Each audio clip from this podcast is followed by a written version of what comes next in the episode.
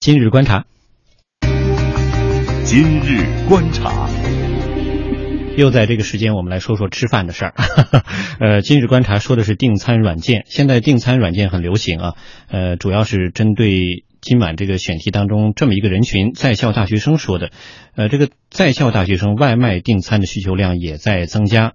于是呢，在享受便捷服务的同时呢，呃，大学生呃使用这个订餐软件来订外卖，那么外卖的这个食品安全啊、校园交通安全问题啊，也是给校方带来一定的烦恼。我们来听河南台记者周文如的报道。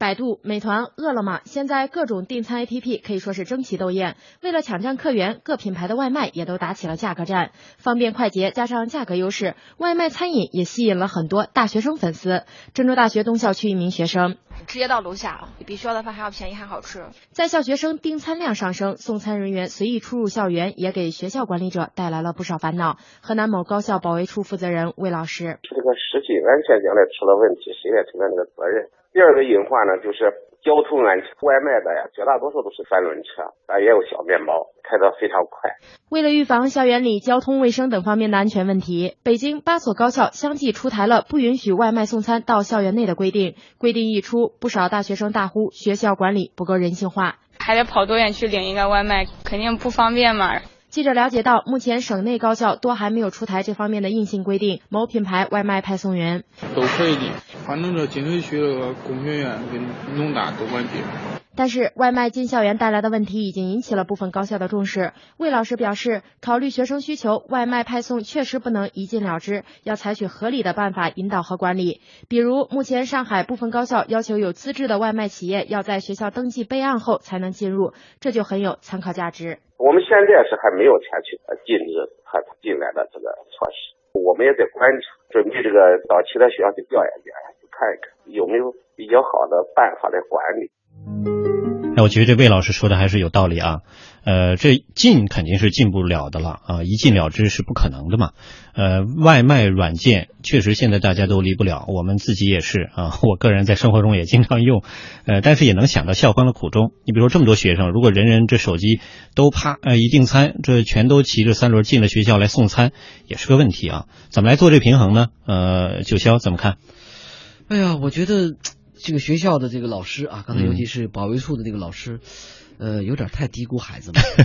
因为我觉嗯得大学里面除了这个这个少年班的啊，嗯，呃，基本上都是成年人啊。嗯，这个食品安全的事儿，我觉得人家自然会把握啊。对，而且他在外卖的这个网站的选择上，对肯定人家也会挑选哪家卫生、嗯哪家实惠、嗯哪家大家觉得反应好，这个不用你担心。嗯至于这个交通安全的隐患，我觉得那个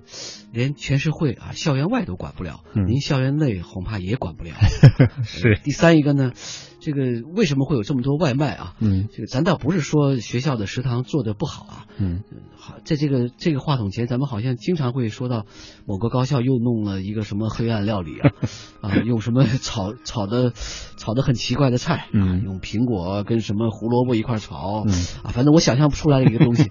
我我我始终在想啊，嗯就是面对这么庞大的一个处于青春期的，有各种特别尝试、特别想去尝试新生事物的孩子们啊，嗯这些大学生们，嗯，咱们食堂的大师傅，嗯是不是也有点应该有点惭愧吧？哎，咱们能不能奋力的赶上 啊？呃，第四点其实最最关键的啊，嗯你说到其实外卖这个这个行业啊，这个互联网送餐行业，在中国基本上不仅属于野蛮生长，还有可能面临自己最大的一个瓶颈，就是它终于会有一天啊，或者我我始终觉得是因为外卖品牌所具有的这个食品安全的风险，嗯，因为现在。呃，应该前几次我们在节目里也说过啊，嗯现在的问题其实跟快递哥们没有太大的关系，嗯关键是外卖平台，它对这个叫平台的这个提供商们，嗯那些毫无资质又无食品安全许可证的那些黑作坊任意的引用所带来的风险，在掌控上其实隐患是最大的。对，哎，那个时候如果真孩子们哪天出现了这个集体中毒的事件，嗯这事儿恐怕不光是学校得担责任啊，咱们的监管部门，如果你现在还不开始行动的话，嗯你别往这个，别让外卖行业的互联网加啊，嗯加上了很多不大家都不愿意看到的食品安全事件。嗯，九霄还是很理性啊，也提到了这个问题的根儿上。呃，白宇呢？对，我也很理性啊，嗯我一直在想哪个是鱼，哪个是 熊掌。对，因为很多这个学校，我觉得第一道关就是说学校的食堂的食品卫生安全对一定是要严格把关的，要保证从学校食堂出口的食品它起码是安全的。嗯另外，我要替食堂的管理者和大师傅们这个名誉去冤哈，嗯再大的食堂，再多的口味，也难以满足那么多学生们的需求。所以呢，一边是鱼，一边是熊掌。嗯但是我们知道，学校的食堂只要把好了食品卫生的关口，起码吃下去是没有问题的。嗯但是的确，一些平台上边的这个供货商、供应商的门店，嗯他们的卫生，我不知道谁能够把得住那么大的关。嗯，那么，当然，我觉得这个食堂啊。呃一定会有很多的学生，比如说生活条件不是很好的，是吧？我就只能够在食堂吃的，也有很多是这样的学生。嗯那么这个里边，它和交通问题啊，其实它是两个话题。嗯，但是交通的问题，这个一个机关或者是这个组织的内部的道路出现了，假如出现了交通事故，该怎么管？交通法里面是也是有相应的规定的。那么再有就是说，进校园，呃，确实是任何车辆，如果它呃合乎规定，是不是都可以进来？那么进来的时候，我觉得。